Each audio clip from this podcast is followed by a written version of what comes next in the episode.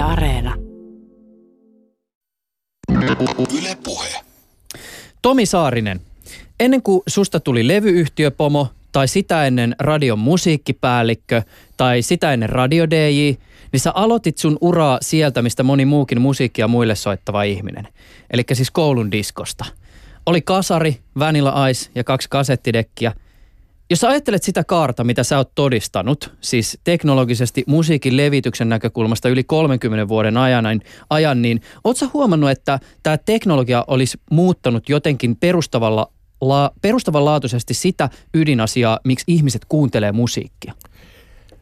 Ei mun mielestä sitä ihan perusasiaa, se ei ole muuttanut miksikään. Mä uskon, että musiikki on sellainen linssi tai, tai sellaiset kakkulat, jotka auttaa meitä ymmärtämään itseämme paremmin. Se on vähän niin kuin katsoisi peiliin, mutta niin, että se peili heijastaa sun sielun sulle takaisin. Mä uskon, että musiikki tekee meille yksilönä sitä.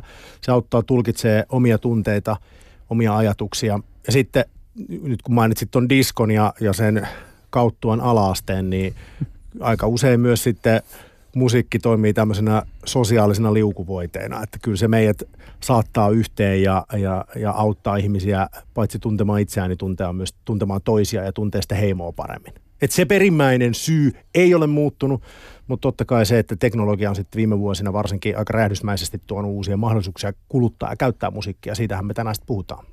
Kari Tervonen, minkälainen on suomalaisten päiväannos musiikkia?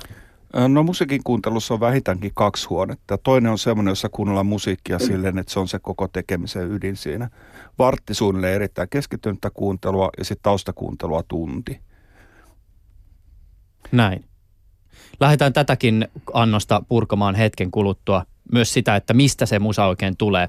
Tänään on siis 27. marraskuuta ja keskustelemme suomalaisten musiikin kuuntelusta. Eli siitä, mistä musiikkia kuunnellaan, mistä muusikko ja levyyhtiö saavat rahansa ja onko teknologia vaikuttanut niihin perimmäisiin tarpeisiin, joita musiikilla tyydytetään. Tähänkin kysymykseen palataan vielä myöhemmin tänään. Teosto- ja musiikkituottajien järjestö IFPI selvittivät elokuussa suomalaisten musiikin kulutusta. Tämän tutkimuksen tuloksia avaa CEO Helsinki strategiatoimiston Kari Tervonen. Levyyhtiöiden omista tutkimuksista ja näkökulmista käsin aihetta on avaamassa myös Sony Musicin markkinointijohtaja Tomi Saarinen. Ylepuheessa Juuso Pekkinen. Kun mä Kari luin tota teidän tutkimusta, niin siinä pisti yksi asia silmään liittyen nimenomaan tähän suomalaisten musiikkiin ja musiikin kuunteluun ää, päivätasolla. Siinä oli tämmöinen juttu, että siis miehet kuunteli, oliko se 10 minuuttia enemmän keskimäärin päivässä musaa kuin naiset? Kyllä. Mistä tämä johtuu? Tuosta on haettu monenlaista tieteellistä selitystä monessa eri maassa. Tota, Yksi asia on se, että miehillä on pikkasen kulttuurivajetta ehkä muilla alueilla ja musiikilla ne sitten ajaa sitä, mitä ne kirjallisuudessa ja teatterissa ja muuta ja naisia vähän jälkeen. Ää, musiikissa on se tilanne, että siinä on – miehillä se on jotenkin sosiaalisesti hyväksyttävämpää jakaa ja keskustella siitä jo paljon ennen somea. Että se on, se, miehet puhuu enemmän ja kovaa äänisemmin musiikista kuin muista kulttuurin alueista. Et mä luulisin, että se on sen sosiaalisen hyväksynnän ja jakamisen juttu. Toinen asia on sitten, että on pari musiikkigenrejä, jotka on hyvin äijämäisiä. Että yhtä vahvoja niin selkeästi feminiinisyyden läpitunkemia genrejä kuin vaikkapa, vaikkapa heavy rock tai, tai tota rap ei ehkä ole toisella puolella. Miten musiikkibisneksellä tällä hetkellä menee? Erinomaisesti. Ö, tästä vuodesta tulee kolmas nousu johteinen vuosi putkeen nyt Suomessa ja, ja se oikeastaan on sillä aika merkittävää, että tässä niin kuin tiedämme yleisestä keskustelusta ja yleisen keskustelun sävystä, mitä se on ollut viimeiset ehkä kymmenen vuotta tai kymmenen plus vuotta, niin, niin semmoinen aika pitkä alamäki, jossain vaiheessa aika jyrkkäkin alamäki on katkennut. Eli, eli musiikin kulutusta että musiikkia kulutetaan enemmän kuin koskaan ennen ja, ja sitten ihan tälle bisnesnäkökulmalta, niin se voi myös erittäin hyvin. Se kasvaa koko ajan ja, ja sen sitten voi havainnoida esimerkiksi tästä ympäröivästä maailmasta tässä meidän kotimaassa muun muassa niin, että meillä on valtavasti kotimaisia artisteja, jotka on, on niin isoja nimiä, että ne pystyy myymään vaikka Olympiastadionin loppuun, mikä on kuitenkin aika harvinaista, jos otetaan tämä meidän koko popmusiikin historia huomioon. Miten jos musiikilla kerta menee hyvin, niin pääseekö kaikki artistit nauttimaan tästä hyvinvoinnista vai kerääkö ne, joilla on jo aikaisempaa isompaa pottia? Jos yhteiskunnassa menee yleisesti hyvin, niin nauttiiko kaikki siitä ö, samassa mitassa. No ei varmaan. Sitten riippuu siitä, että minkälaisiin vaikka tota kapitalistisiin teorioihin uskoo, että jos uskoo tällaiseen trickle down tyyppiseen maailmaan, niin, niin se, että se markkina ylipäätään kasvaa, niin kyllä se sitten alkaa tuottaa hyvää jossain määrin kaikille siinä bisneksessä. Mutta sanotaan, sanotaan nyt näin, että et, et ehkä meillä nyt ainakin ne, joilla menee tosi hyvin, siis kaikkein isoimmat artistit, niin, niin emme sellaista ö, lentoa on nähty ikinä aiemmin. Eli siis ö, siellä tehdään tosiaan isoja keikkoja ö, ja, ja musiikkia kulutetaan, heidän musiikkiaan niin kuin valtavat määrät. Ö, mutta totta kai on sitten niin, että aina siellä on se ruohonjuuritaso, jossa välttämättä sitten vielä ne, se metriikka ei näytä niin valtava isolta. Mutta kyllä mun jotenkin sellainen näppituntuma on se, että, että se mitä tämä on tehnyt tämä suomalaisen musiikin kulutuksen kasvu ja, ja se, että siellä myös se ekonomia kasvaa taustalla, niin se tekee sen, että suomalaisiin uusiin artisteihin investoidaan enemmän kuin mä uskaltaisin väittää pitkiin aikoihin. Et meillä on jos nyt katsoo vaikka Emma Gaalaa, niin on ollut tässä usko, uskoakseni tämä tuleva Emma Gaala, siellä on ihan loistavia tulokkaita ehdolla. Viime vuonna oli varmaan historiallisen kova tulokassarja. Mun mielestä se näkyy siinä, että et kaikki ei tietenkään voi samassa kohtaa aikajanaa siitä nousevasta markkinasta nauttia, mutta mä uskon, että pitkällä aikavälillä niin, niin yhä useampia ja useampi artisti myös. Kyllä se varmaan tasaisemmin jakaantuu kuurheilussa kuitenkin. Hienoa, sä sanoit sen. Otetaan nyt tämä siis varmaan tämän lähetyksen kaikkein isoin kysymys. Eli siis mistä musiikkia kuunnellaan vuonna 2017? No kyllähän siellä niin edelleen on se, että autohan on paitsi liikkumisen väline, niin se on musiikin kuuntelun väline. Eli auto on, auto on sellainen, jossa 90 pinnaa kuuntelee vuorokauden aikana, ketkä matkustaa sitten koti on toinen paikka, missä kuunnellaan, mutta nyt sitten kolmas, mikä on tullut tähän rinnalle, niin puhelimen kautta sitä kuunnellaan enemmän vähän joka paikassa. Joukkoliikennevälineissä, ulkoillessa, kuntosalilla. Eli jos me katsotaan tota, alle kaksi vitosia, niin kaksi kolmasosaa kuuntelee päivässä musiik- musiikkia puhelimen kautta. Miten ikä vaikuttaa tähän kuunteluun?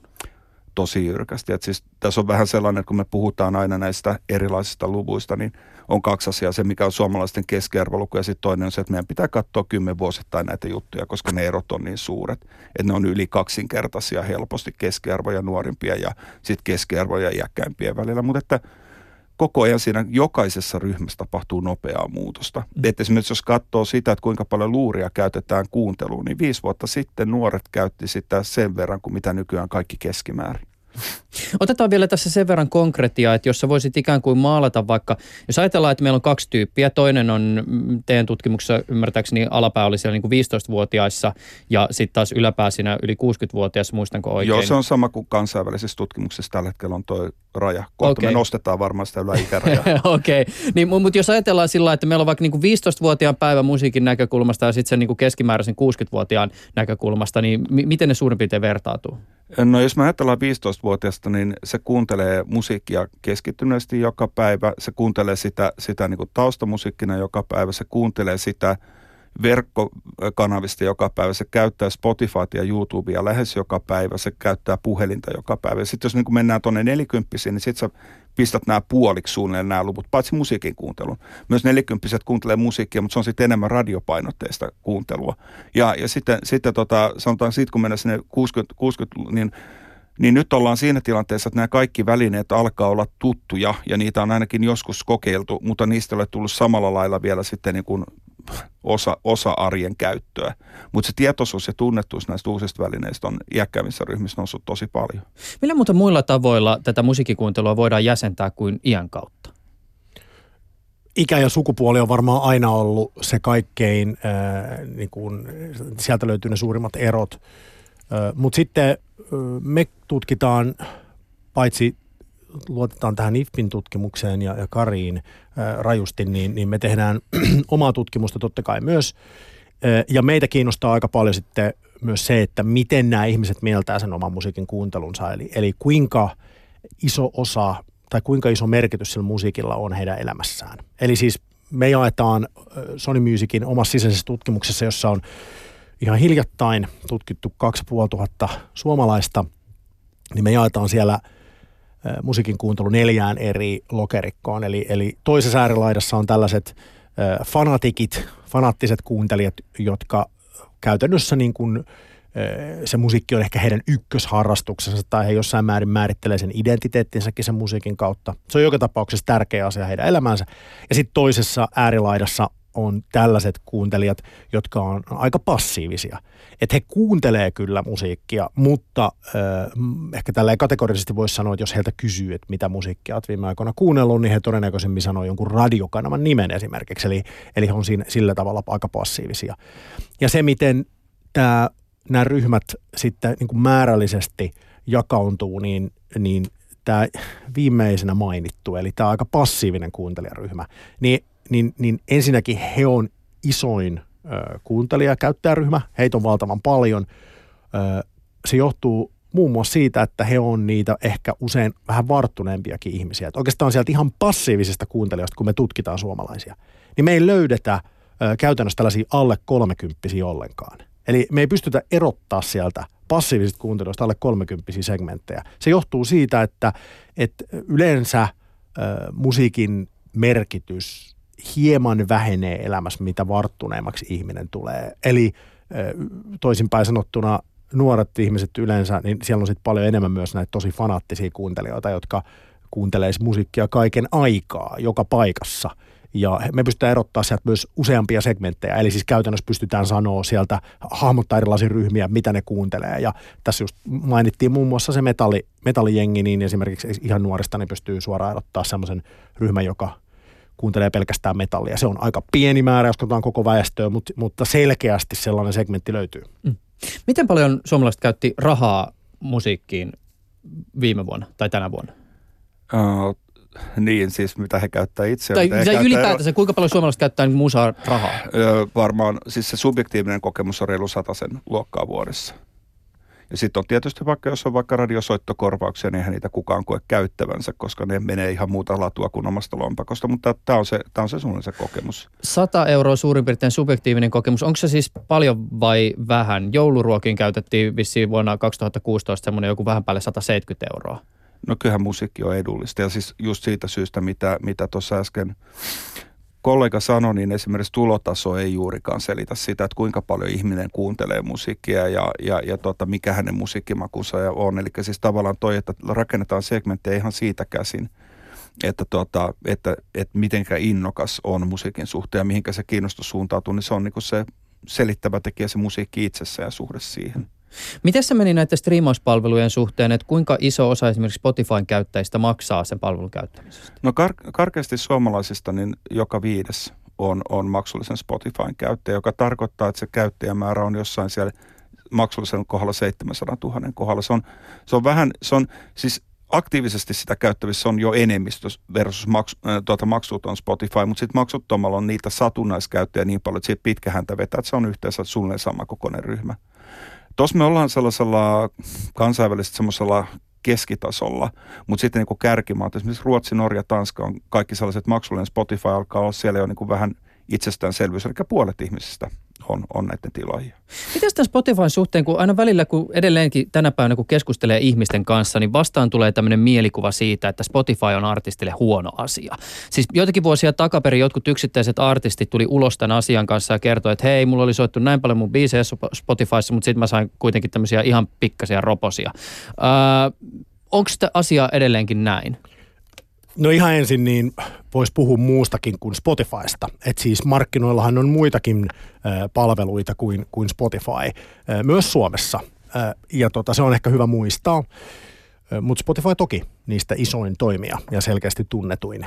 Ja sitten tähän voisi lyhyesti vastata kysymykseen, on tehnyt hyvää artisteille ja koko musabisnekselle sekä Spotify että muut nämä digitaaliset palvelut. Mutta sitten jos tullaan, tullaan la, lavennetaan, mennään tähän tavallaan asiaan, minkä otit esille, eli, eli tämä kritiikki, joka sieltä on myös herännyt, niin mä itse kyllä tendenssinomaisesti ajattelisin, että se on samanlainen ilmiö, siis koko tämä musiikkialan muutos ja digitalisoituminen kuin mikä tahansa muutosprosessi. Eli se ei ole lineaarinen niin, että asiat menis lineaarisesti jatkuvasti kaikkien osalta parempaan suuntaan. Ihan kaikessa muutoksessa – yksilötasolla, organisaatiotasolla tai sitten makroekonomiassa, niin usein käy niin, että kun tulee iso muutos, niin tulee myös jonkinlainen kuoppa. Siis tulee semmoinen hetki, jolloin ainakin joidenkin käyttäjäryhmien, viiteryhmien osalta asiat menee hetkellisesti huonompaan suuntaan. Ja mä sanoisin näin, että se koko musiikkiteollisuuden voimakas lasku, jossa niin tämä varsinainen fyysinen levy ja sen myynti lähti laskuun, mutta korvaavia palveluita ei digitaalisella puolella, siis laillisia ollut, niin se oli kaikkein mustin hetki. Itse en ole muuten ollut silloin tällä alalla, vaan Juuso sillä puolella, missä sä nyt istut. Hmm. Mutta, äh, mutta tota, te toki muistan ne hyvin ja, ja aika paljon lukuja katellutkin siltä ja se, se oli aika dramaattista. Silloin meni varmaan niin kuin kaikilla enemmän tai vähemmän huonosti tai paljon, joka päivä meni huonommin kuin edellisenä päivänä. Se putki on katkennut nyt jo ajat sitten, niin kuin tuossa todettiin, mutta mut kyllä yksi suuri syy on nimenomaan nämä striimauspalvelut. Eli äh, nyt nämä lailliset äh, striimauspalvelut on tuonut äh, siihen äh, niille käyttäjille semmoisen mahdollisuuden kuluttaa musiikkia, joka aidosti vastaa sitä heidän tarvetta, tarvettaan tässä digitalisoituvassa maailmassa. Et ennen näitä laillisia palveluita, niin se oli valitettavasti piratismi. Ja jos me katsotaan nyt mitä tahansa kehittyviä markkinoita, ei tästä tarvitse mennä kuin tuohon tohon aika lähelle vaikka Baltiaan, jos me katsotaan siellä tutkimuksia, mitä siellä, mitä siellä tapahtuu, niin siellä esimerkiksi väestöstä todella merkittävä osa edelleen sanoo, että piratismi on niin kuin hyväksytty tai hyväksyttävä asia. He kokee näin. Ja Suomessahan se luku on niin kuin äärettömän paljon pienempi.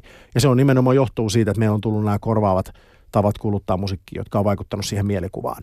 Mut, mutta my, my, nyt tuohon, tuohon ansaintaan vielä ihan puhtaasti siihen ekonomiaan, niin, niin varmaan sitä keskustelua käydään edelleen ja, ja, ja käydäänkin – mutta se ei ole ihan niin yksioikoinen se keskustelu. Mutta palatakseni tähän muutoksen kuoppaan, joka on jossain määrin herättänyt silloin joitain vuosia sitten valtava määrä tätä keskustelua, jossa artistit sanoo, että heitä on kuunneltu X ja X määrä, mutta he on saanut vain näin ja näin vähän rahaa, niin se oli just sitä aikaa, jolloin näissä palveluissa, siellä sisällä palveluissa oli oikeastaan enemmistö näitä ilmaiskäyttäjiä. Ensinnäkin A, heitä oli aika pieni määrä, ja B, he todella oli ilmaiskäyttäjiä. Eli nyt kun nämä käyttäjät konvertoituu palvelun sisällä sille maksulliselle puolelle, niin se tulouttaa enemmän rahaa per kuuntelu kuin se ilmaispuoli, joka tulouttaa pelkästään sitä mainosrahaa. Just näin. Eli, eli, eli siis... Ö, Eli siellä tapahtuu koko ajan konepelli alla tämmöistä muutosta, joka mun mielestä vie sitä parempaan suuntaan, mutta silloin ne viisi vuotta sitten käydyt keskustelut, jotka kyllä valitettavasti jossain määrin leimas ö, tätä uutta aikaa, ja on jättänyt semmoisen mielikuvan ihmiselle, että, että, että tässä olisi jotain valtavia ongelmia. Ei ole. Me ollaan menossa nyt parempaan suuntaan.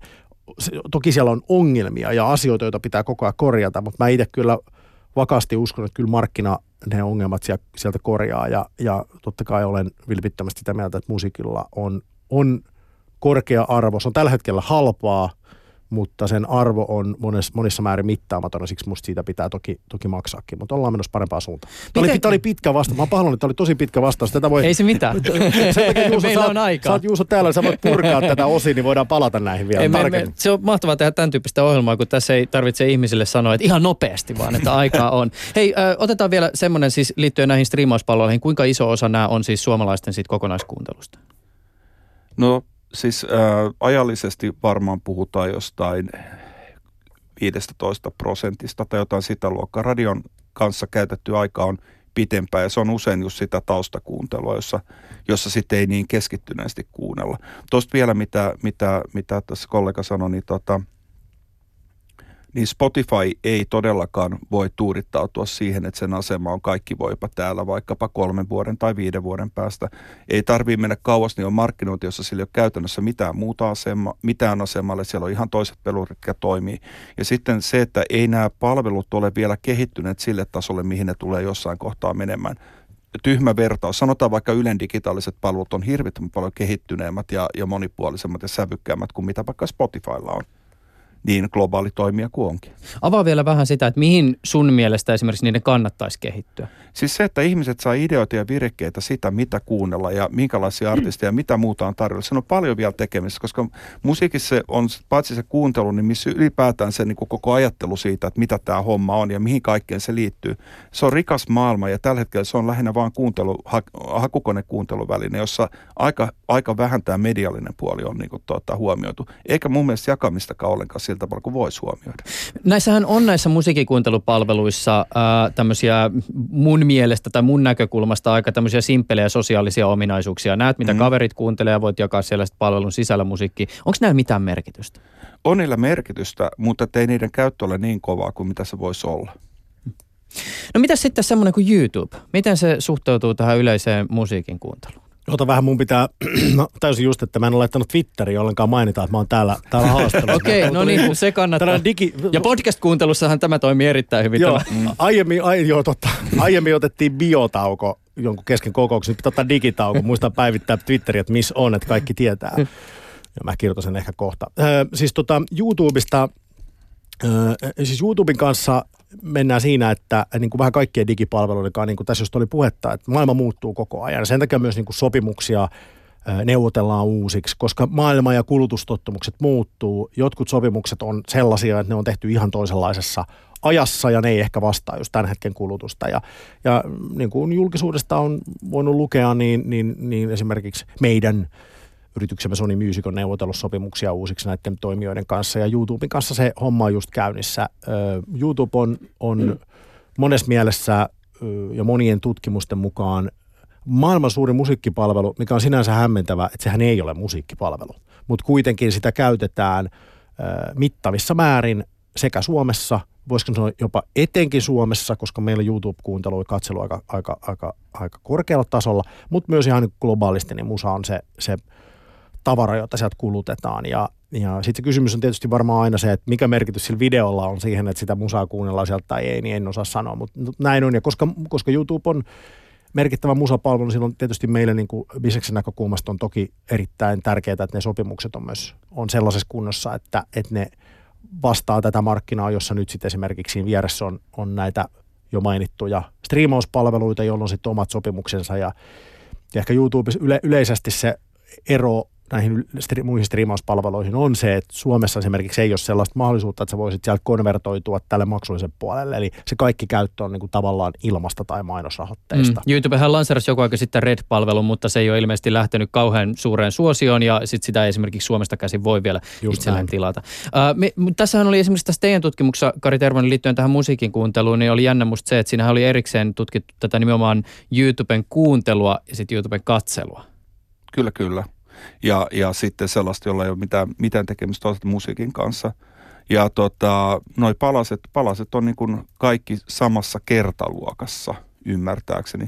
YouTubehan sikäli toi, mm, toi mittakaava on siinä että, että Facebook, YouTube ja WhatsApp on kaikki tämmöisiä kolmen miljoonan viikkokäyttäjän palvelut, jotka tavoittaa kolme neljäsosaa suomalaista väestöstä. Ja, ja siis kun mainitsit, mainitsit, mainitsit tuosta Baltian, niin Baltiassa YouTube-käyttö on aika samalla tasolla jo lähellä kuin Suomessa. Niin se on tavallaan niin kuin volyymiltaan semmoinen, että sitä ei oikein voi ohittaa tuossa. Mutta tämä ei heidänkään asemansa kiveen hakattu ole. Se on totta, mitä, mitä tässä just puhuttiin siitä tästä muutoksesta, niin se myös tulee tarkoittaa sitä, että että, että siis kyllä nämä palvelut tulee muuttuu jatkossa. Ja tietysti sitten jos nyt joku pitäisi, joku kristallipallo tässä hieroa, että minkälaiseksi, niin, niin en mä taida uskaltaa edes siihen lähteä, vaikka toki mekin innolla seurataan, koska meidänkin tyyppiset toimijat nyt on teknologiataloiksi ainakin jossain määrin niin kuin, ö, muodostunut tässä viime, viime vuosina johtuen tästä markkinamuutoksesta kohti digitaalisuutta. Mutta mut kyllä mä sanoisin, että toi, toi mitä tässä puhuttiin nimenomaan siis siitä, että se palvelu pitäisi olla mielettömän helppo käyttää. Sieltä pitäisi olla mm. mä, mielettömän helppo löytää sitä uutta musaa tosi vaivattomasti. Miten sitä kynnystä madalletaan, madalletaan. Se tulee oleellisemmaksi ja oleellisemmaksi vielä nimenomaan siinä, kun näihin palveluihin halutaan sisälle myös niitä käyttäjäryhmiä, jotka on hieman ikääntyneempiä ja jotka eivät välttämättä ole tottuneet A käyttämään digipalveluita siinä määrin kuin tämä nuorempi jengi, ja B, eivät koskaan ole tottuneet maksamaan digipalveluista. Ja nyt, nyt niin kuin se koko alan mun mielestä suuri haaste, mitä, mitä, missä meidän pitää katsoa joka päivä peili, on nimenomaan se, että miten me tarjoamme sen musiikin niin, että nämä ihmiset kokee, että tästä kannattaa maksaa, tämä on helppo käyttää, tämä piristää mun päivää ja tekee elämästä helpomman, eikä niin kuin joskus käy, kun tulee uusia palveluita, että vaikka mm. niiden näennäisesti pitäisi helpottaa meidän elämää, niin ne tekeekin sitä hankalemman. Miten muuten Tomi Sarnen, jos teidän firman sisällä käydään keskusteluja tekoälyyn liittyen, niin mikä se voi olla mahdollista se keskustelu? Siis muukin kuin se, että no tulevaisuudessa palvelut ehkä kykenee paremmin räätälöimään käyttäjälle sen, että mitä hän haluaa kuunnella. No nyt mä täytyy oikein olla kieli keskellä suuta, mitä, mä, mitä uskaltaa sanoa, että ei joku nyt Nyt alkoi kiinnostaa. Suutu. Sanotaan, leikitään nyt näin, että hypä, hypätään täysin tämmöiseen, tämmöiseen maailmaan, joka ei vastaa mitään realiteetteja. Nyt saa vapauden visioida, niin, niin mitä jos vaikka kymmenen vuoden päästä se palvelu kasvo tunnistaa sua ja, ja sulla on joku siru ihon alla ja se haistaa sun moodin, että millä moodilla sä oot. Ja sitten se tekee sulle sen biisin siinä on the go. Et se ei olekaan mikään biisi, joka on tehty joskus tuolla studiossa, vaan, vaan se, se algoritmi tekee sulle musiikkia siihen hetkeen. Niin, tai sitten esimerkiksi jostain biistä tehdään välittömästi neljä eri remiksiä ja siitä tarjoillaan sitten siitä remiksi-kattauksesta ikään kuin siihen mielentilaan sopiva versio. No mä luulen, että se on just semmoinen niinku liian vaikea tapa. Aha, se, okay. et se, et se, et se, niinku, et se, on, tiedätkö, se on niin interaktiivinen, siis mä nyt en oikeasti ihan vilpittömästi usko mm. monesta syystä, että näin tapahtuisi, mutta teoriassa varmasti niin kuin teknologian näkökulmasta tämä on nyt mahdollista, että se laite haistelee sua niin hyvin, että se periaatteessa pystyy tuottaa sulle musiikkia, joka on sillä tavalla uniikkia, että, että se syntyy siinä hetkessä just sillä, sillä, sillä perusteella, mikä se sun kehon viestimä tilanne on. Siis tällaisia palveluita ja, ja laitteita kehitellään maailmalla, maailmalla niin kuin paljon tällä hetkellä. Monet niistä on aika utopistisia ja ainakaan tällä hetkellä ne ei vaikuta siltä, että joku haluaisi tällaisen ottaa käyttöön, mutta mut toisaalta mistä me tiedetään, mitä on 10 tai 20 vuoden päästä? On ja siis toi, mitä Tomi tuossa äsken sanoi, että nuorimmissa ikäryhmissä ei ole light-kuuntelijoita ollenkaan niin musiikki on vähän niin kuin ollut tai samppan. Että siinä pitää olla kuplia ja vaahto, että se on kiinnostavaa ja se kupla ja vaahto tulee uusista asioista. Ja me nähdään selkeästi, että vaikka 50-vuotiaat otetaan, niin erittäin suuri halu ja kiinnostus kuunnella tai energi, energistä uutta kamaa, koska tavallaan vaikka ne olisi kuin hyviä, mitä sä oot kuunnellut vuosikymmeniä, sä kaipaat jotain uutta siihen oman musiikin kuunteluun. Ja, ja tällä hetkellä siinä on tietynlainen tarve olemassa, jota nyt ei vaan ratkaisut ei osu siihen mm. kauhean hyvin, mutta siellä on, siellä on potentiaalinen kysyntä uudelle artisteille ja uudelle musiikille iso. Mm. Tämä ehkä vähän liittyy tähänkin kysymykseen ja kuten tuossa aikaisemmin mainittiin, niin radion merkitys edelleenkin sen musiikkikuuntelun näkökulmasta on iso. Ää, tässä Kari, teidän tekemässä tutkimuksessa kävi ilmi sellainen asia, että kun ihmisiltä oli kysytty tästä niin kuin radiosta mm. tulevasta musiikista, niin yksi tämmöinen kritiikki, joka kerrottiin, oli se, että, että radiosta tuleva musiikki kuulostaa tai biisit kuulostaa keskenään aivan liian samanlaisilta. Osaatteko te arvioida, mistä tämä impressio tulee? Siis äh, eihän radiokanavat tyhmiä ole. Et, tota, Siis se, siinä, on se, siinä on se käyttömusiikin huone, jonka, jonka tilan radio täyttää hyvin. Eli silloin kun, silloin kun sä kuuntelet sitä taustalla ja on easy going, niin ihminen haluaa keskimäärin kuunnella siinä tilassa aika, aika tuttua musiikkia. Mutta sitten se haaste on siis se, että tavallaan tämä toinen tarve, eli se, että sä löydät jotain uutta, kiinnostavaa, uudenlaisia artisteja, tämä juttu, niin siinä suhteessa yhteinen kokemus nuorista jäkkäisin on tavallaan, että tämä tarve ei radion kautta täytyy läheskään niin hyvin. Jos ihan puhtaasti kvantitatiivisesti asiaa miettii, niin ainakin jossain kohtaa Spotifyhin lisättiin 20 000 biisiä päivässä. Ja tuommoisen eh, keskimääräisen ehkä soittolista radion rotaatiossa, tai siis ehkä keskimääräisellä on vielä vähemmän, mutta sanotaan tuommoisen soittolista radion playlistilla ehkä 200 biisiä ja monta niistä toistuu per päivä, ja ne on monesti aika vanhoja biisejä että sinne lisätään ehkä, jos Spotify lisää 20 000 uutta biisiä päivä, niin radion playlistille lisätään kolme uutta biisiä viikossa. Niin kvantitatiivisesti analysoituna, niin joo, varmaan on näin, että ne kuulostaa hyvin niin kuin samankaltaiselta ja se on aika mm. kapea suhteessa siihen, mitä tarjontaa maailmassa noin niin kuin yleisesti on. Mutta mun mielestä just tässä on se huomio, mikä pitää tehdä, on just se, että pitäisi tietää, kuka näin sanoo. Että se on just, että kun, ja tämä on se syy, minkä takia me, kun me yleisöjä segmentoidaan ja katsellaan, niin, niin, niin me ollaan kiinnostuneita just siitä, että miten nämä ihmiset mieltää itsensä musiikin kuuntelijoina. Koska, nämä, koska tämä radion merkitys edelleen tänä päivänä kaikesta teknologisesta kehityksestä huolimatta. Sehän korostuu siis meillä ja kaikkialla maailmalla, kun kysytään esimerkiksi ihmisiltä, että mistä löydät uuden musan. Se on kategorisesti radio, ne ihmiset sanoo näin. Mutta se johtuu tietenkin monesta syystä. Siinä on just tämä, että jos me katsotaan koko väestöä, esimerkiksi Suomessa, niin me tiedämme väestöpyramidi, miltä se näyttää – mihin suuntaan se on kallistumassa, niin se väistämättä tekee sen, että, että se, kun koko väestöltä kysyy, niin se, se radio nousee sieltä.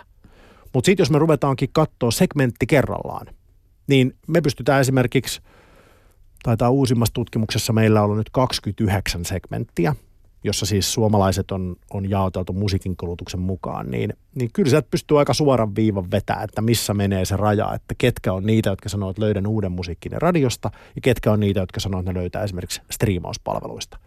Et, noin niin kuin yleisesti sanottuna, niin radio on isoin edelleen tänä päivänä ja tosi tärkeä. Esimerkiksi me, meille niin kuin ihan alan toimijana valtavan tärkeä. Mutta samaan aikaan niin siellä on paljon ihmisiä, jotka käyttää ihan muita tapoja löytääkseen uuden musiikin. Toi on sama, toi on sama logiikka kuin uutisissa, että tota, me klikki otsikoita mielellään mennä ja luetaan mieluummin henkilöihin kohdistuvaa arvostelua poliitikoista. Me ollaan saman aikaan sitä mieltä, että me halutaan myös niin kuin katsoa, lukea, kuunnella syvällisiä, kunnollisia analyysejä, missä oikeasti mennään sama, sama matematiikka pelaa radiossa kuin mitä, mitä uutiksen kulutuksessa. Mitäs muuten radion suhteen, jos ajatellaan tätä niin kuin tulevaa teknologista maisemaa, niin minkälaisia muutoksia me tullaan siinä näkemään esimerkiksi tästä näkökulmasta, kun me ajatellaan, että kuitenkin radiolla ja autoilulla on aika vankka suhde.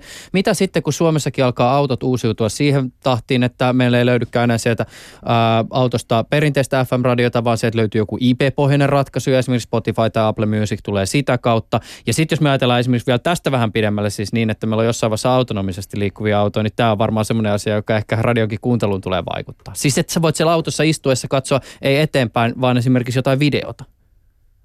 No siis tuo helpolla, helpolla pääsemisen motiivi pysyy niin kuin isona osana kuuntelua joka tapauksessa.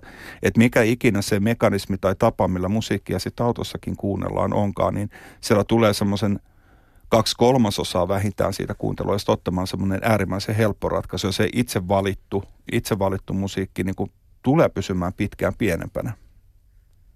Silti kiinnostava ajatus, että, että kun auto ei olekaan enää sellainen auto, kun me se nyt mielletään musiikkikuuntelutilana, niin mitä siellä tapahtuu. Tämä autokuuntelu on sellainen asia, josta mä muistan nyt, että on puhuttu ainakin kymmenen vuotta jokaisen tällaisen tutkimuksen kohdalla. Ja aina tietyt toimijat, jotka edustaa esimerkiksi niitä, niitä palveluita, jotka tällä hetkellä menestyy siellä autossa, niin ne on aina pelännyt, että mitä sitten tapahtuu, kun se auto ei enää olekaan semmoinen auto kuin se nyt on. Mutta tota, jännäksi menee. Mä luulen, että tässä niin kuin Yle esimerkiksi, joka, joka kanavia varmasti paljon kuunnellaan tätäkin ohjelmaa monessa autossa just tällä hetkellä, niin, niin mä luulen, että kyllä te keksitte keinoja, jolla, jolla se toimii sit siellä autossa silloinkin, kun se ei enää ole FM-radio. Ja ainakin itse kuuntelen ö, kaikenlaista audiota, siis sekä musaa että puhetta kyllä autossa jo tällä hetkelläkin niin, että, että kyllä se FM-radio on paljon vähemmän päällä kuin ne sit itse valitut sisällöt, jotka monesti on ihan samoja kuin, kuin siellä FM-radiossa, mutta vaan vähän myöhemmin sitten, kun mulle itselle sopii. Ja siinä muuten on yksi, mä sanon, että koko audion kulutuksen kannalta, niin mehän eletään siis ihan mieletöntä aikaa. Me nähdään musiikin kulutuksessa jo nyt se, että se musiikin kulutus koko ajan nousee, mutta kaiken muunkin audion kulutus nousee. Joo, voi olla, että siinä tulee joku video mukana – mutta, mutta tota, kyllä mä silti ajattelen, että se audio siinä, se, siis tarkoitan sellaista materiaalia, jossa se audio on kuitenkin se niin kuin primäärisyy kuunnella ja, ja kyllä niin kuin, mä uskon, että silloin audiolla on hyvä tulevaisuus, kaiken kaikkiaan ja myös podcasteissa, jos nyt tässä kun ei liity enää omaa alaa, niin voi ruveta kriittiseksi. niin, niin tota, kyllä mä huomaan ainakin, ja mä uskon, että monilla musa, musan kuuntelijoilla on niin kuin se sama oire – mutta mä huomaan sen ehkä parhaiten, kun mä kuuntelen podcasteja. Podcasteja tehdään aivan äärettömän paljon vähemmän kuin musaa. Silti mulla on tuska välillä löytää podcastia, jonka mä oikeasti haluaisin kuunnella. Se on mun mielestä mer- mieletöntä vuonna 2017, miten hankalaa se on. Mä seison eteisessä vartin lenkkikamat päällä ja yritän penkoa podcastia, jota mä haluaisin kuunnella. Sen sijaan, että mä voisin vaikka lähteä suoraan juokseen ja panee sanoa, että podcast ja sieltä tulee jotain, joka, joka varmasti mulle toimii. Ja jos se ei toimi, niin se laite haista se heti ja tarjosi mulle jotain muuta. Tähänkin tarpeeseen on itse asiassa kehitelty palveluita, mutta ei mennä nyt siihen. Ää, tota, autosta vielä sen verran, että, että ilmeisesti autoa on kutsuttu myös CDn suojasatamaksi.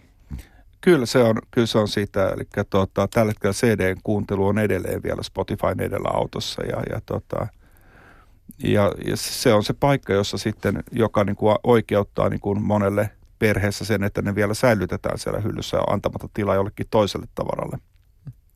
Mun täytyy tähän liittyen kysyä nyt yksi semmoinen kysymys, joka on jonkinnäköinen tämmöinen sivujuone, mutta tämä aina täällä välillä tulee keskustelussa vastaan, kun ihmisten kanssa juttelee. Me tiedetään se, että vinyyli on tehnyt hienon comebackin mm-hmm. tässä viime vuosina, mutta aina välillä päätyy semmoiseen väittelyyn, jossa ihmiset intää siitä, että tekeekö CD joskus formaattina jonkinnäköisen comebackin. Mikä teidän näkemys on tähän asiaan? Siis musiikissahan on myös keräilyvietti jossain määrin olemassa, sama kuin kirjojen suhteen on voimakas keräily keräilyvietti. Se, että halutaan joitain fyysisiä esineitä tehdä, niin se tyydyttää vähän tarpeen, tarpeen ei tarvitse olla rationaalinen, etteikö se silti ole ihan toimiva. Kyllä me nähdään edelleen kaikenlaisen fyysisen äh, levyn myynti tosi tärkeänä. Suomessa se tosin tänä vuonna tulee olemaan noin 20 pinnaa koko markkinasta. Siis mm. suuri, suurin piirtein. Että 80 pinnaa on digitaalista kulutusta ja, ja, ja sitten siitä 80 pinnasta siis niin kuin valtava osa näitä striimauspalveluita, jotka, jotka tässä on jo mainittu. Että kyllähän se niin kuin, ilman muuta se kulutus on niin kuin pienentynyt ja, ja, ja pienentyy jatkuvasti, mutta häviä se ei. Et jonkinlaiseksi se kyllä jää. Se, että Tuleeko kuin, siitä hipsteri-ilmiö? Se, että kuin, niin, en mä tiedä, että kuinka pitkään se CD sitten siellä niin kuin jaksaa. Mä muistan sellaisen vuoden C-kasettien myynnistä, mä muistan kattelen jotain lukuja, yhtäkkiä oli joku tällainen luku, että – siis tästä on muutama vuosi aikaa, mä katsoin niitä tilastoja siellä, että C-kasetin myynti oli, se oli räjähtänyt siinä vuonna. Siis siellä oli, siellä oli myyty joku, en mä muista sitä lukua, mutta se oli joku tyyli, että 80 pinnaa enemmän kuin edellisenä vuonna. Se näytti niin kuin paperilla siltä, että nyt, nyt muuten nimittäin alkoi C-kasetin uusi nousu, mutta se oikeasti tarkoitti, että se oli myyty kuusi kasettia tai jotain tällaista. Että se, et, et, et, kummasta me puhutaan puhtaasti absoluuttisista määristä vai prosenteista, mm, että vaikea sanoa. Minidiski uutta tulemista odotellessa. Aivan. Hei tota, mä palaan vielä tähän tarvekysymykseen ja ehkä hieman myös niin kuin siitä tutkimusnäkökulmasta. Voiko esimerkiksi, Kari Tervonen, teidän tutkimuksen pohjalta sanoa jotain siitä, että minkälaisia tarpeita musiikin kuuntelu ihmisten elämässä tyydyttää? Siis mä ajan täällä, ta- ajan täällä takaa esimerkiksi sitä, että kun te olitte tutkinut sitä vaikka, mm. että missä ihmiset musiikkia kuuntelee, niin kai nämä luvut esimerkiksi jotain kertoo. Joo, ja siis se olikin jännä, kun me kysyttiin, taisi olla kaksi vuotta sitten sitä, että missä musiikki on parhaimmillaan, niin sieltä tuli sulle kymmenen motiivin tasapeli. Yksi kymmenvuotias, jonka kanssa juttelin eräällä alasteella, sanoi viisaasti, että musiikki täyttää tyhjiä hetkiä. Yksi, yksi, sanoi, yksi sanoi, että musiikki on hyvä kaveri. Yksi sanoi, että kuuntelee kaikkialla paitsi lämpimänä kesäiltana laiturin päässä olla, se on, se on oikea paikka kuunnella hiljaisuutta.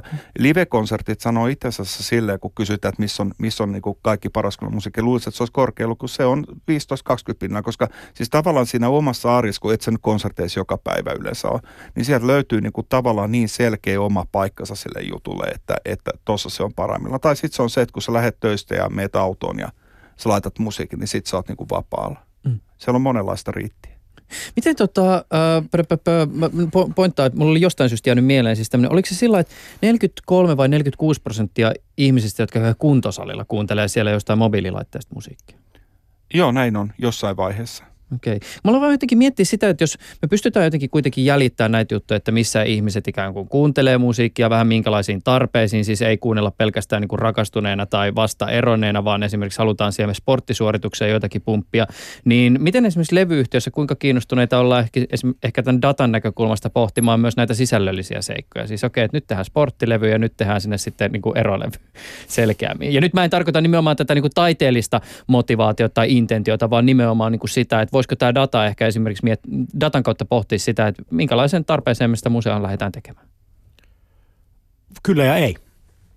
Mä itse ajattelen, että se, miksi musiikki toimii niin valtavan hyvin, sellaiset klassikot, jotka ei koskaan kuole, mm, vaikka John Coltranein saksofonin ja klarinetin soitto, niin, niin se ei kuole sen takia, että se oli oivaltanut intuitiivisesti jotain ihmisestä. Ja sen tapa tehdä sitä omaa asiaansa oli sellaista, että se ilman sanoja puhuttelee. Ja se kaivaa sun aivoista esiin jotain sellaista, mitä sä välttämättä itsekään tiedä. Ja ihminen ei ole kone, joten mä uskon, että parhaat biisintekijät, sellaiset tyypit, jotka on oikeasti siinä omassa hommassa valtavan hyviä, niin, niin annetaan heidän tehdä musaa ilman sitä, että joku data sanoo heille, mitä pitäisi tehdä. Ja kyllä se on niin kuin tämän bisneksen koko lähtökohta. Mutta Sitten se toinen äärilaita on totta kai se, että mä oon markkinointijohtaja niin kuin titteliltä, niin kyllä mun niin kuin pääasialliseen duuniin kuuluu vähän se, että mä katselen sitä markkinaakin, että ja se, ja se tarkoittaa ilman muuta sitten tänä päivänä sitä, että kyllähän me ollaan valtavan tietoisia ja halutaan olla paremmin ja paremmin tietoisia siitä, että minkälaisissa hetkissä minkälainen musa toimii. Ja tehdään siihen tarpeeseen sitä musiikkia. Ja kuitenkin just kun, jos ajatellaan niin kuin sitä koko väestöä, niin se valta, valtaosa siitä väestöstä, niin heidän musiikin kulutus, se perus primääritarve, niin on kuitenkin sitä, nimenomaan mitä tässä, mm. tässä, tässä kymmenenvuotias poika oli sanonut, että se täyttää niitä tyhjiä hetkiä. Ja mä ajattelin, että se täyttää tyhjiä hetkiä ja sitten myös muitakin hetkiä niin, että se nostaa vaikka esimerkiksi tämän arjen, joka taas maanantaina alkoi, niin vähän korkeammalle tasolle. Ja se on se musiikin niin kuin funktio. Ja, jos se, ja nämä ihmiset, jotka ei ole niitä aktiivisimpia musiikin kuuntelijoita, jotka on siis isoin osa väestöstä, niin, niin, niin tota, heille se musiikki, se ei saa olla liian vaikea asia. Se pitää kolahtaa. Ja totta kai me siihen, siihen käyttötarkoitukseen halutaan myös tehdä musaa. Ja siinä on nimenomaan nämä kaksi eri, eri päätä, että – ja siellä pitää miettiä, kenelle sitä tehdään. Mm. Mutta ilman muuta, ilman muuta siis, ja, mutta näinhän se on ollut aina mm. myös. Et, et nyt vaan sitä dataa tulee joka päivä niin paljon kuin ikinä äh, niin kuin sitä haluaa lukea. Ja sitten kysymys on tietysti just se, että et, et data, datasta ei kellään meillä ole ongelmaa varmaan millään toimialalla enää, joka on niin kuin vähäkään digitalisoitunut. Mm. Mutta kysymys on enemmän se, että kuinka fiksuja päätöksiä me osataan tehdä sillä ö, valtavalla tietomassalla. Mitä se auttaa? Nyt kun tässä oli hieman filosofiaakin mukana, niin en voi olla heittämättä tätä palloa, minkä aina välillä kuulee liittyen tähän ikään kuin massoille tarkoitetun tai massojen ö, niin kuin rakastamaan musiikin suhteen. Eli sen, että jos tehdään isolle yleisölle, niin se on jonkinnäköinen ehkä ilmaisullinen kompromissi.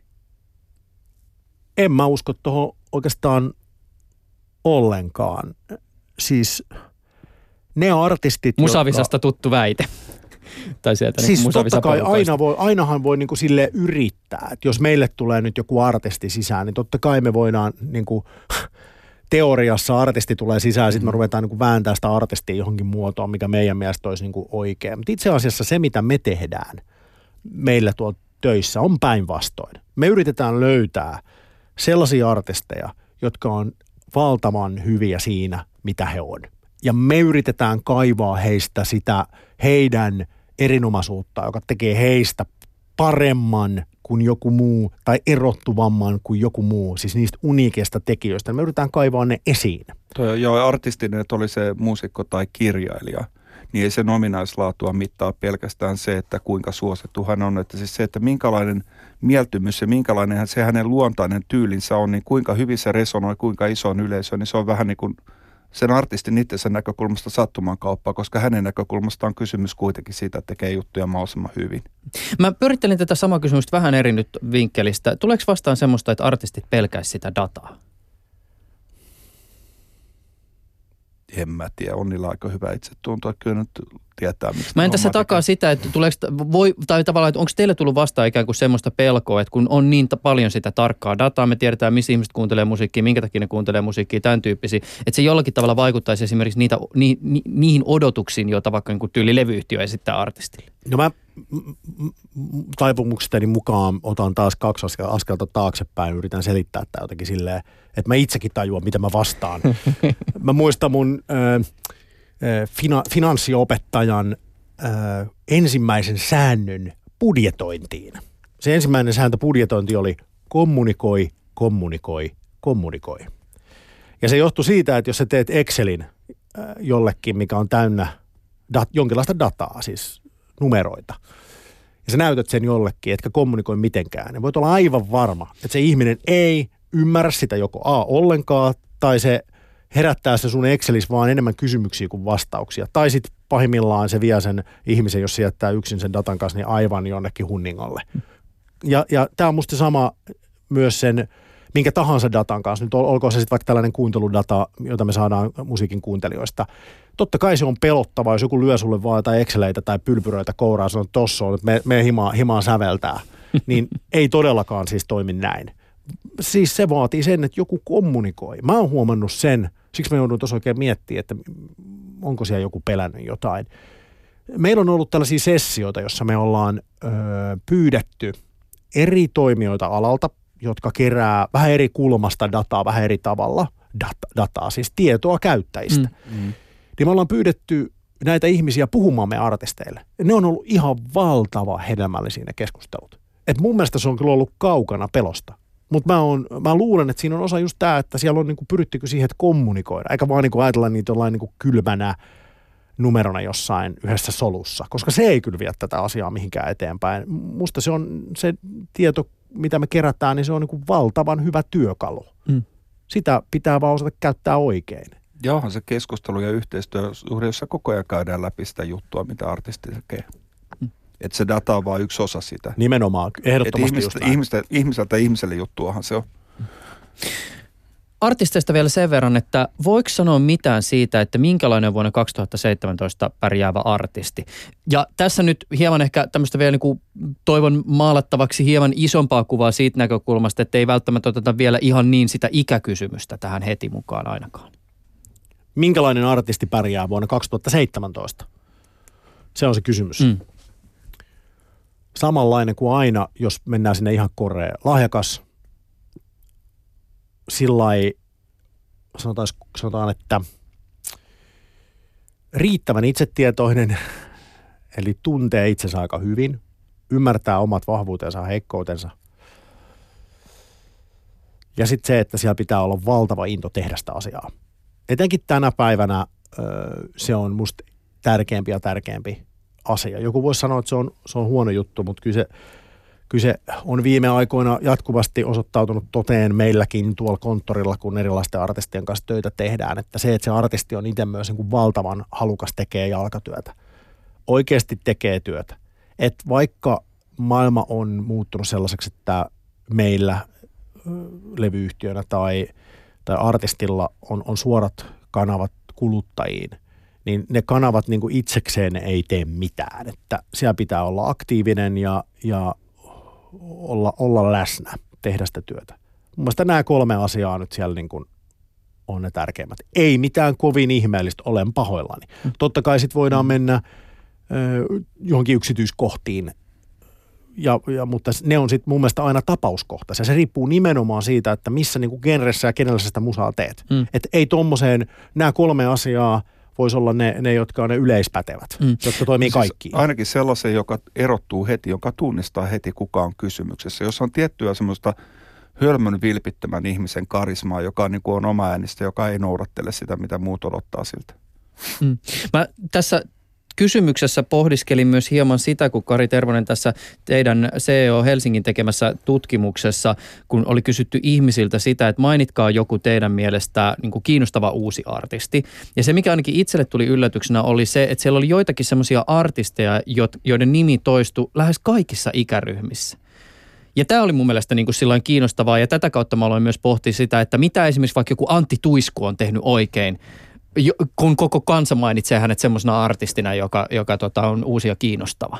Älä, tai uusi ja mm. uusi tietysti, mutta että no, kiinnostava aina. No erottu, erottu ja tunnistaa heti ja siinä on se hölmön vilpittömä artistin karisma. ensimmäinen vastaus. Mäkin kuuntelen välillä ihan omaksi ilokseni. Tota, siis on, on, on persona. On persona, johon on tavallaan helppo tarttua. Sitten onhan siellä erittäin osaava biisin tekijäporukka ta- takana, että osataan tehdä hittejä tarttuvia biisejä mä tuossa kirjoitin vielä itselleni ylös noin, että mä varma, varmaan ymmärsin sen oma vastauksenikin oikein. Et kyllä, kyllä musta ne kolme asiaa just tämä, että ehkä lahjakkuus on semmoinen, ei vitti edes puhua siitä, puhutaan vaan taitavuudesta. On niin kuin taitava siinä, mitä tekee.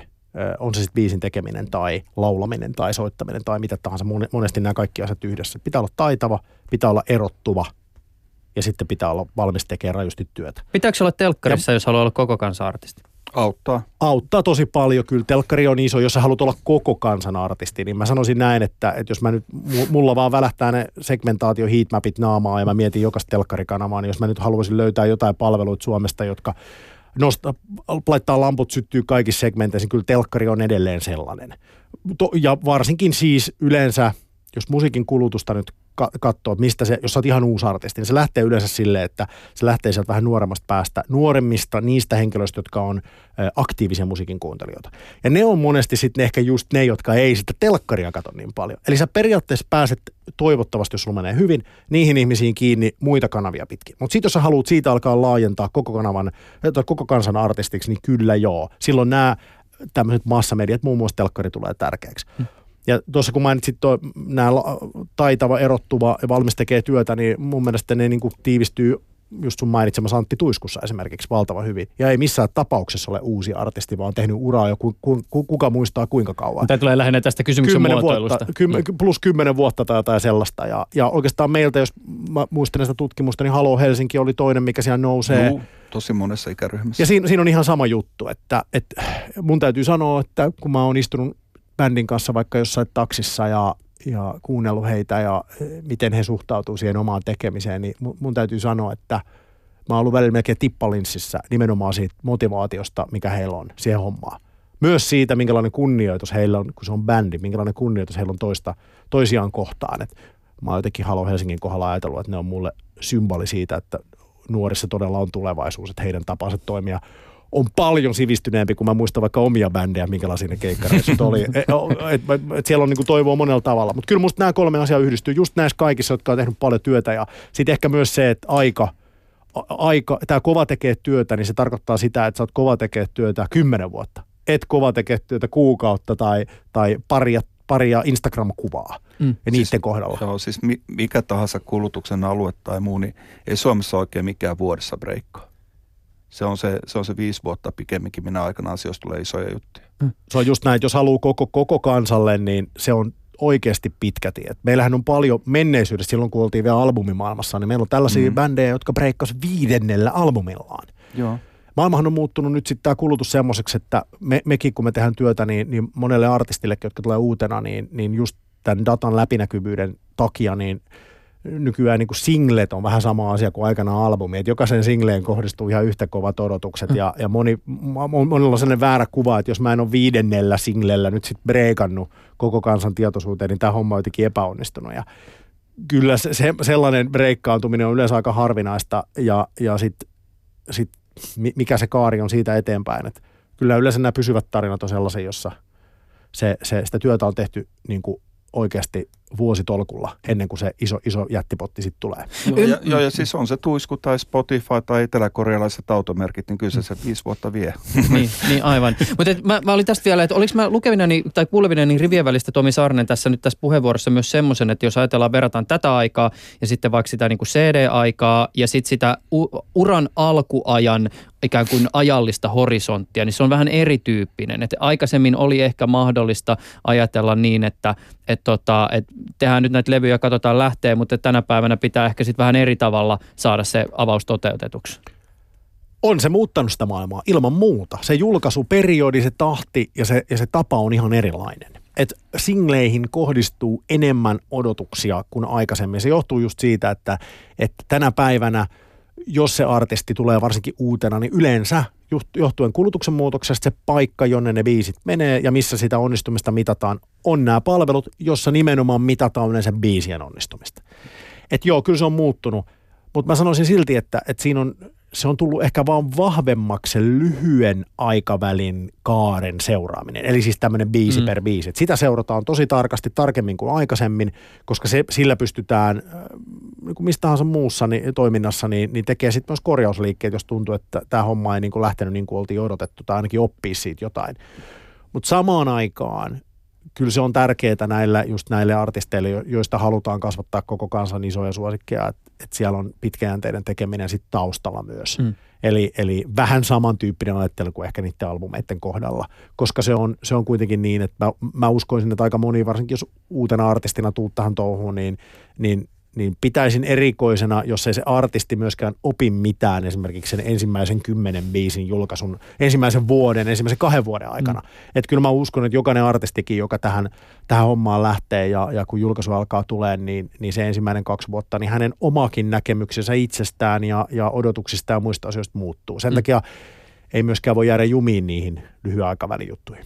Me tätä asiaa jo sivuttiin tuossa aikaisemmin hieman ehkä ylätasolla, mutta nyt konkretiaa. Onko teillä jokin kristallipallo, josta näkisi sitä, onko musiikkikentällä tulossa jotain ilmiöitä tai teknologioita, jotka radikaalisti tulee muuttaa tätä maisemaa, josta me ollaan tänään puhuttu?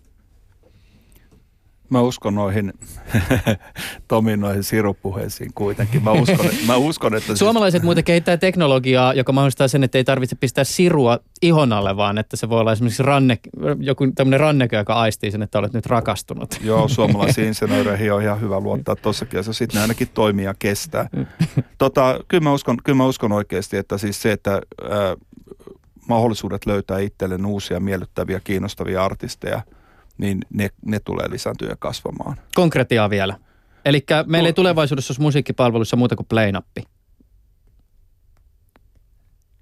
Onko siellä nyt... Tai- tai siis siellä on joku tekoäly sitten okei, totta, no siellä on volyymi vielä. kuitenkin. mut, mut, mut, mut, ja- joo, siis jo, jopa näin, mutta et kyllähän, kyllähän nyt sit se, se kans, että se, että sulla on kontrolli ja sä voit niinku tehdä asioita just niin, Niin kuin sä haluat, niin onhan sekin suunnattoman miellyttävää. Välillä on kiva päästää vapaalle, mutta välillä on kyllä kiva ottaa itse ratti käteen. Just näin. Mä, just se fanaattinen kuuntelijaryhmä, jotka on musiikki, musi, musiikkiin, musiikin ongelmakäyttäjiä, niin kuin itsekin olen, niin niin he haluavat itse valita musiikkinsa. Mä en usko, että heille kannattaa nyt alkaa tarjoa sellaista palvelua, jos on vaan play-nappi. Ja mä luulen, että se palvelu lentää no- nopeasti romukoppaan, koska heidän itsemääräämisoikeuttaan siinä alueella, jossa he kokevat olevansa ammattilaisia, rajoitetaan. Että tässäkin tulee taas se, että mitä ja kenelle. Mutta sitten taas siellä kasuaalimmassa päässä, niin äh, tämmöisessä niin kuin, vähän, vähän, vähän ehkä kasuaalimmassa kuuntelussa, niin kyllä nuo laitteet alkaa oppia meistä paljon. Mikä se tapa on, niin en tiedä. Mulla on muuten himassa pöydällä just, just joku tällainen ö, mittarit, jotka pitäisi laittaa itseä kiinni, niin sitten se kertoo mulle kolmen päivän jälkeen, että miten hyvin mulla menee.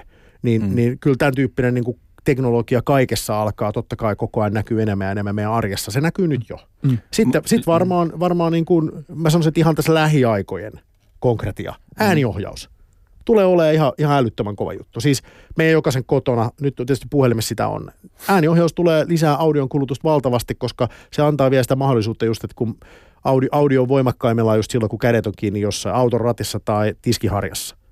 Niin, niin silloin ei tarvitse käsiä. Mihinkään voi vaan huudella sille laitteelle ja se, ja se antaa meille sitä, mitä me halutaan. Sulla ei vielä Kari joku. No semmoinen konkreetti, että konserttilippujen myynti kasvaa koko ajan.